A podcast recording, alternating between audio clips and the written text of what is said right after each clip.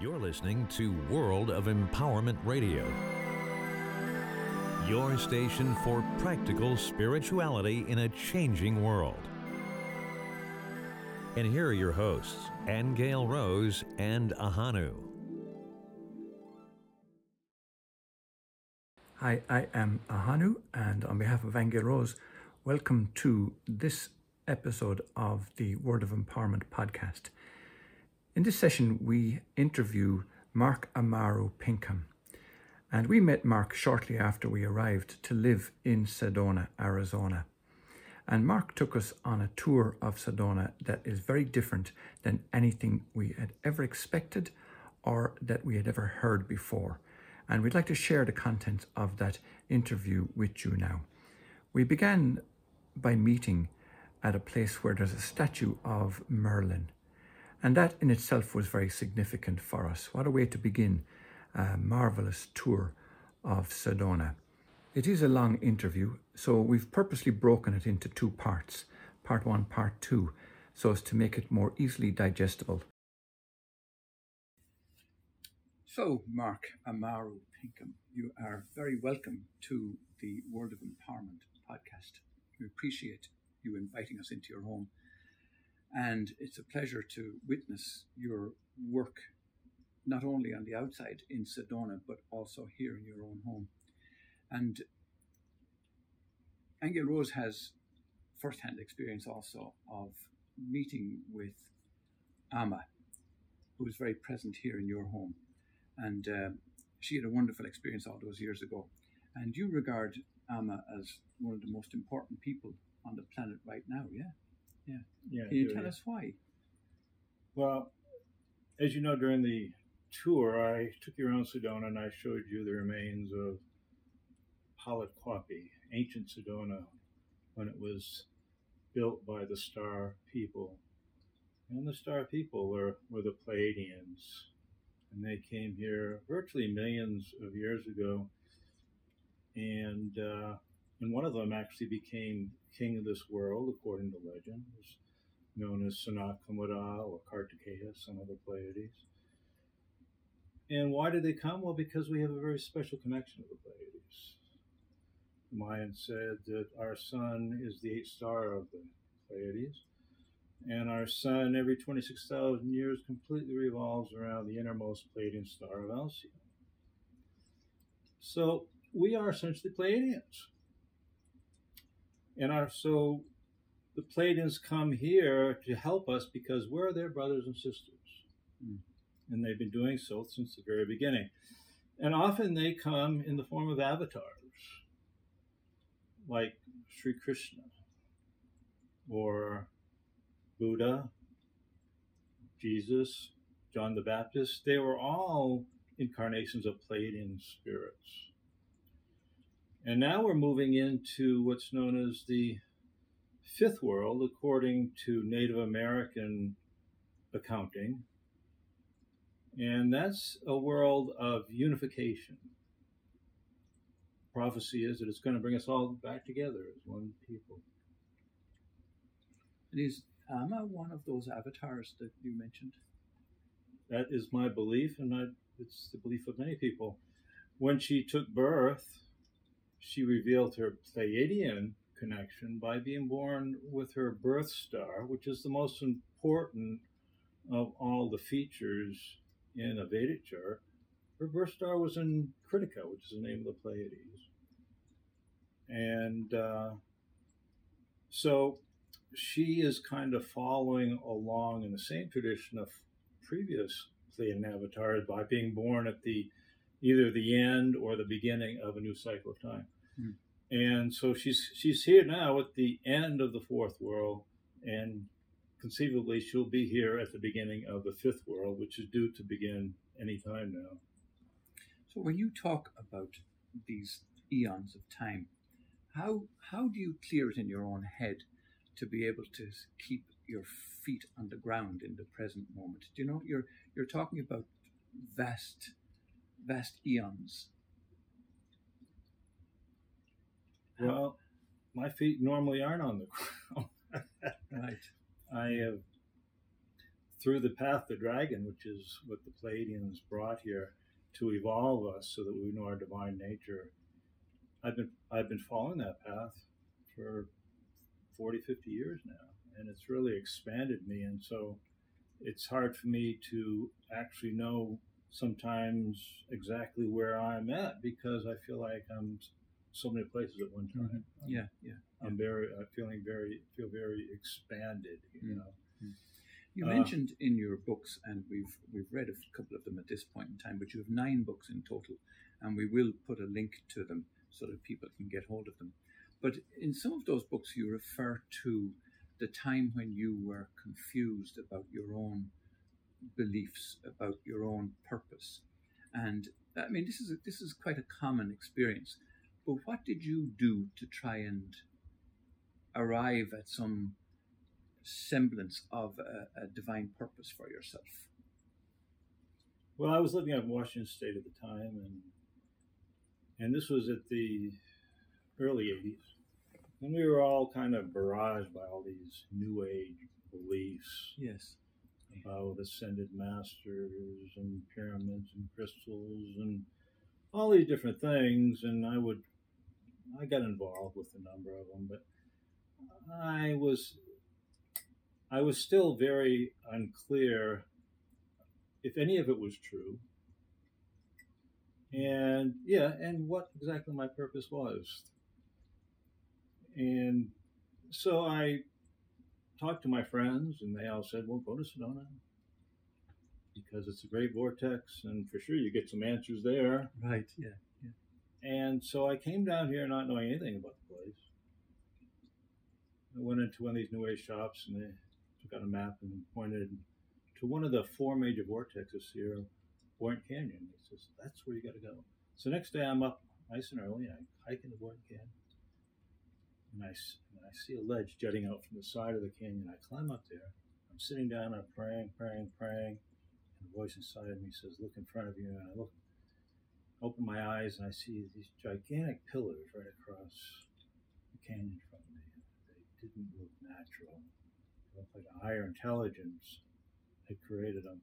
And I started looking around, and everywhere I looked, I saw temples. It was just amazing.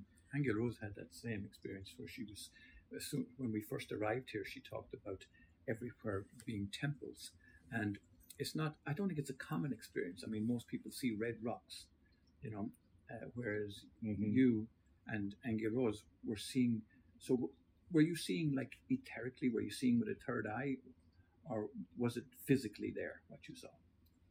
Well, that, that was the, with, with my third eye. I didn't realize it at the Yes time yes. when Yes I and was on because when I was on the ledge, they all looked physical, the temples. Hmm. But when I climbed down from the ledge and I and I was walking t- towards one of them, by the time I get to it, half of it was gone. Mhm. And when th- after this happened a few times, I realized I must have my third eye open, and I was seeing these temples the way they originally looked. Right. Later on, I learned that Sedona had been completely submerged in water at least a couple times in its history, Mhm. and that had eroded all these red rock temples to their present condition. So this is so what I was seeing when I actually arrived at one of these temples was what you see today. Yes, yeah, yeah, yeah. I have to say, on our way here, Angel Rose and I were talking about how brave you are to present your let's call it your take, and I don't want it to be sound disrespectful, but your your take on what Sedona actually is, which is very different to anything that anybody else talks about. I mean, people well know that Sedona has vortexes, whether they understand what vortexes are or not, but they're aware of vortexes and they're aware that they may be electromagnetic or somehow spiritual in nature. But that's that's the level of their understanding. But you you've, you've gone beyond all of that. You've gone past all of that, and you propose a, a theory about Sedona. Tell us about that. Well, people don't quite understand that Sedona, well, the New Age community in Sedona is relatively recent. And it wasn't until 1980 that we even called these energy centers, that's how we knew them before, that's what the natives call them. It was until then that we call them, started calling them vortexes.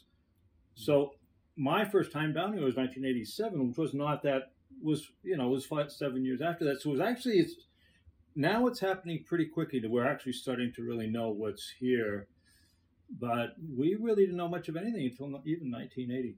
Hmm. And so when I first came down here, I wasn't looking for temples. Right. I was looking for insight. I was looking for wisdom. I was looking for a direction in life. Mm. Hmm. But there they were.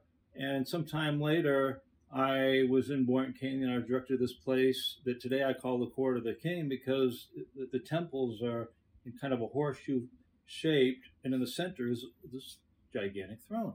Hmm. And I'm like, wow, this looks like the, the Court of a King.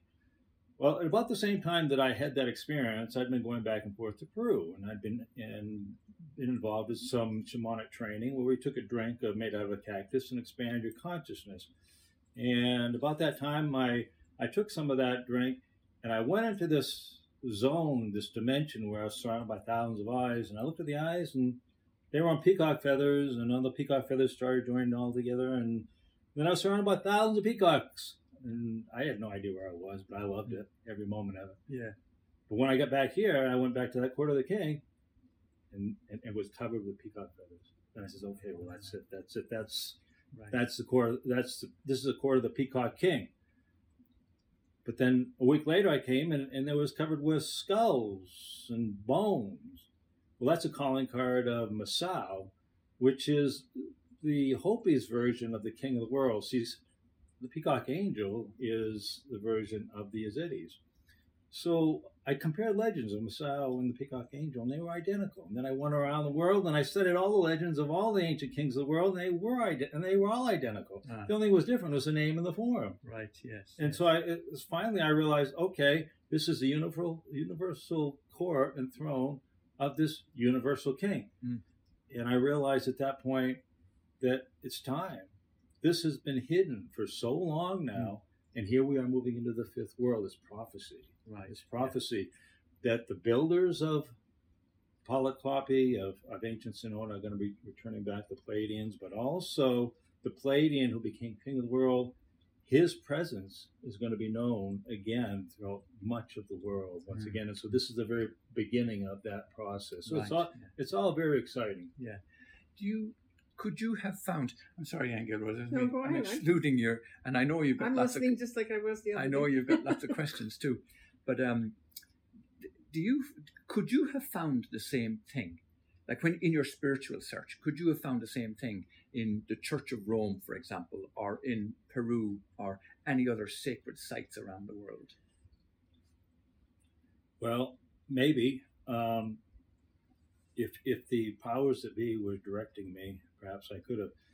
But I know the reason that I was directed here is because I've got some past life connections Yeah, to this yeah. area and to this king whose throne and court is Yeah. here.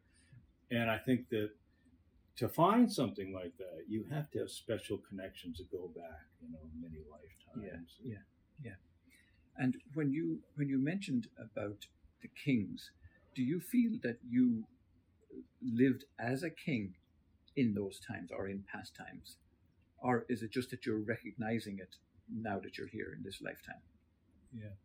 Well, um, when I first came down here in 1987, um, and I, well, I'd been living up in Washington. So after I had the experience that I hit, did down here, I was trying to come with a, an answer as why me? Why was I chosen? So I, I went back to the Washington State, and I was out in the woods, or, or at the rainforest, which was right in my backyard, basically. Walking out there one day and just saying to myself, "Well, what is this all about? Why me? Why why am I being chosen for this?" And, and uh, then this voice within me says, "Okay, you know, here, you see that hill over there? Climb the top of that hill." So I climbed up there, and then it says, "Okay, now you're here. Now lie down. There's this bed of ferns." So I lie down, and within a couple minutes, my crown chakra opened wide open. This has never happened before, never happened since. And all this white light started flooding into it. Mm.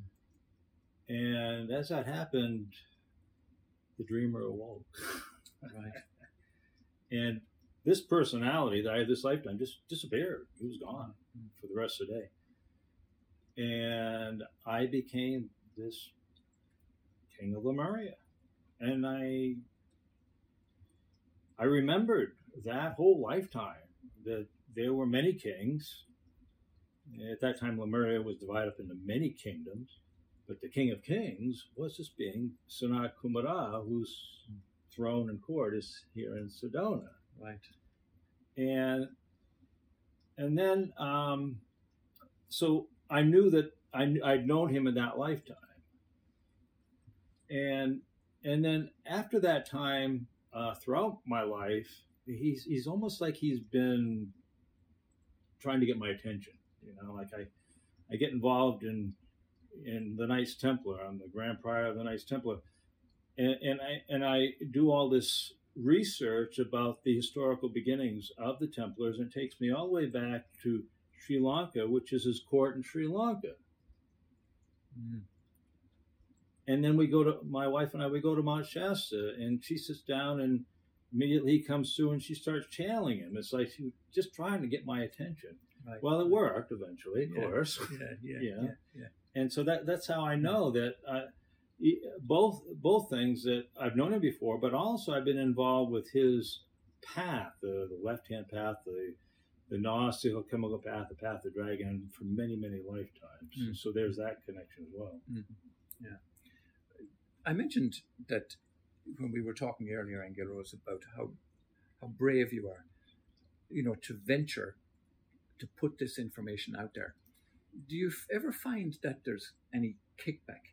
And the reason I'm asking is because a lot of times spiritual warriors, let's say, for want of a better word, find huge resistance because people people have a resistance to change or to take on new mm-hmm. ideas. Did you find a difficulty with expressing what you what you found? Well, I have found some pushback. Yeah. Which I expected. Right. But actually, the truth of the matter is, it's a lot less than what I did expect. Ah. Hmm. Most of um, the people in Sedona, uh, even you know the progressive thinkers that had been even been here for a long time, they were completely open-minded and and easily just uh, subscribed to the, these ideas. It was like, wow, I, I was actually quite amazed that they did because a lot of them, are, yeah, you know, Sedona can be be the land of the ego, and Yeah, every other person thinks they're this great teacher or master, right? right. Yeah, yeah. So I figured that there was going to be a lot of pushback. People say this is that's a bunch of junk, you know. Mhm. Whoever heard of such crap, you know? Yeah. Uh, but I didn't. I didn't get that. And Interesting. For me, that was a good sign, saying, "Okay, keep going, Yeah. keep going, keep That- going." People are latching onto the ideas, but we also, also, I want to mention that so many people had had similar experiences Ah. too, and that's that's another reason that they latched on to my ideas because Right. it, it gave it, it gave an understanding to what they had experienced. Gotcha. Yeah, yeah. And when I asked about kickback, do you find any uh, pushback from religious circles of any kind? Well, I haven't so much, and I mean no more than usual. Yeah. The kind of book that books that I write are really on on the fringe, and and uh, these are the kind of books that fundamentalist religion tends to attack. You know, but I, but I never really either because they just didn't give them the time of day. They figure they aren't even worth you know Yeah. Looking or reading it, or you know maybe they they thought maybe there's maybe there is something there. But either way, I, I that because I didn't get so much resistance there, I kept writing, writing, writing, and, and eventually developed my own kind of following of people that really Yeah. did resonate with those Yeah. ideas. you know. Well, nine books is certainly a lot of research that you've done. There's no doubt about it. And uh, even the few that we've read ourselves, it's it's quite a, huge volume of information to take in, isn't it, Angel Rose? Because you you talk about like almost like the origins of humankind, the first seedings of the planets. You talk about uh, various characters in the in the whole panto of of um, seeding the planets, and you talk about belief systems and you talk about Earth energy and ley lines, and I mean it's a it's a wide. What you what I found you doing was you were stitching together a lot of different research from different places that all make sense. Well, actually, um, my my Mayan name, and I don't remember how to say it Mayan, but it means world synthesizer. Oh, there you go. Right. Yeah. Well fitting. So that's always been my thing is to synthesize all the different Yes. traditions Yeah, together. yeah. Because that's clearly what you do in your books. Is so if you were to, if you were, I know it's an impossible question, but if you were to say in one or two sentences, like what what what is that synthesis of all your research about Sedona, what you found? Like you mentioned in the beginning that about we're entering into the fifth world and the court of the kings here in Sedona. Like, what does it all mean? And in Uh, terms of you finding your the spiritual seeking that you were doing, what does it all mean? Well, it means bringing it all back together. I told you that fifth world is a world of reunion. I think everything that I write about used to be one knowledge that is kind of dispersed around the planet. Right. And for example, I teach about the seven rays of healing that was practiced in ancient Lemuria was also a Pleiadian teaching and how it divided and part of it went to India and, and part of it went to China and one part went to Peru and now I'm bringing the pieces of it back together again. So this is how what I'm feeling um, is is bringing it all back together again, kind of, I guess in a sense, back to the old time, the Garden of Eden. And I have been able to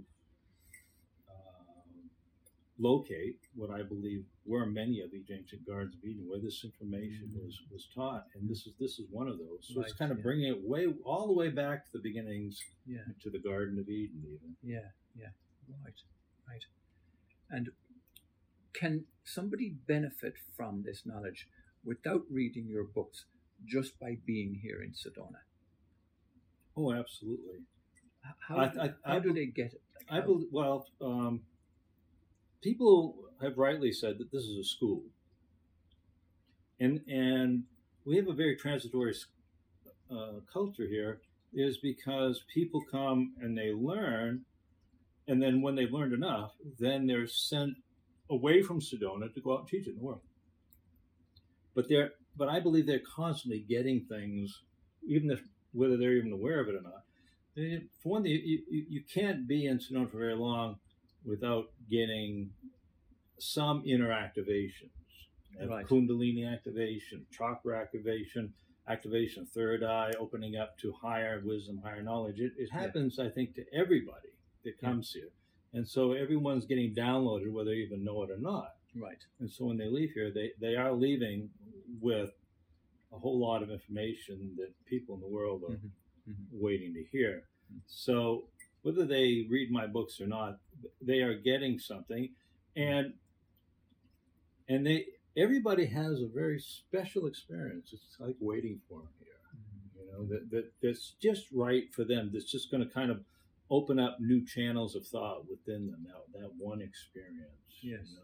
Yeah. Where and so it, it could be um, some dynamic Gnostic experience, some revelation, or it could actually be seeing things in the red, in the red rock like like Mm. I do, you know. Mm.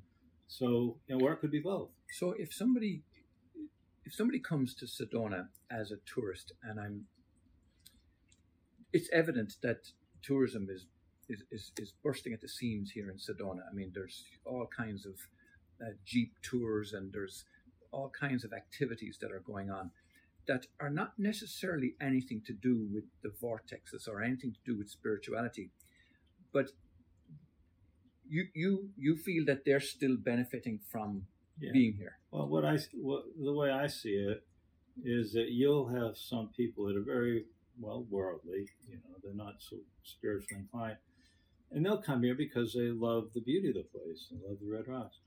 And so at night, you know, they've got their family and they're sitting around the table eating their T-bone steaks and drinking their beer. And they're saying, they're talking to each other, saying, you know, God, you know, I feel really good. I don't know what it is. I just feel Mm. really, really good, really peaceful. Right. Yeah. And then they start thinking, well, well, maybe we should come back here next year. And you know what? Maybe we should try some of this other stuff, kind of what we thought was really kind of weird stuff. Yeah. Maybe we should try some of that. Maybe we could feel even more peace, you know, feel Right. feel even better. Yeah. And they do that, and that's what happens, you know. So I think one way or another, Sedona finds a way of reeling you in. Gotcha. Yes. Yeah. That makes sense. Yeah. Well, certainly we've been blessed. We're, we're hardly here. What we say in Ireland, the wet week. We're here just a few weeks, and uh, we've been blessed to have that experience with you. Tell us about the tours that you do. We've benefited from ourselves, but uh, tell us about what what it is that you try to impart to people who take one of your tours. We hope you enjoyed that. Join us again next week for part two of the Sedona tour with Mark Amaru Pinkham. You have been listening to Angel Rose and Ahanu on World of Empowerment Radio, your station for practical spirituality in a changing world.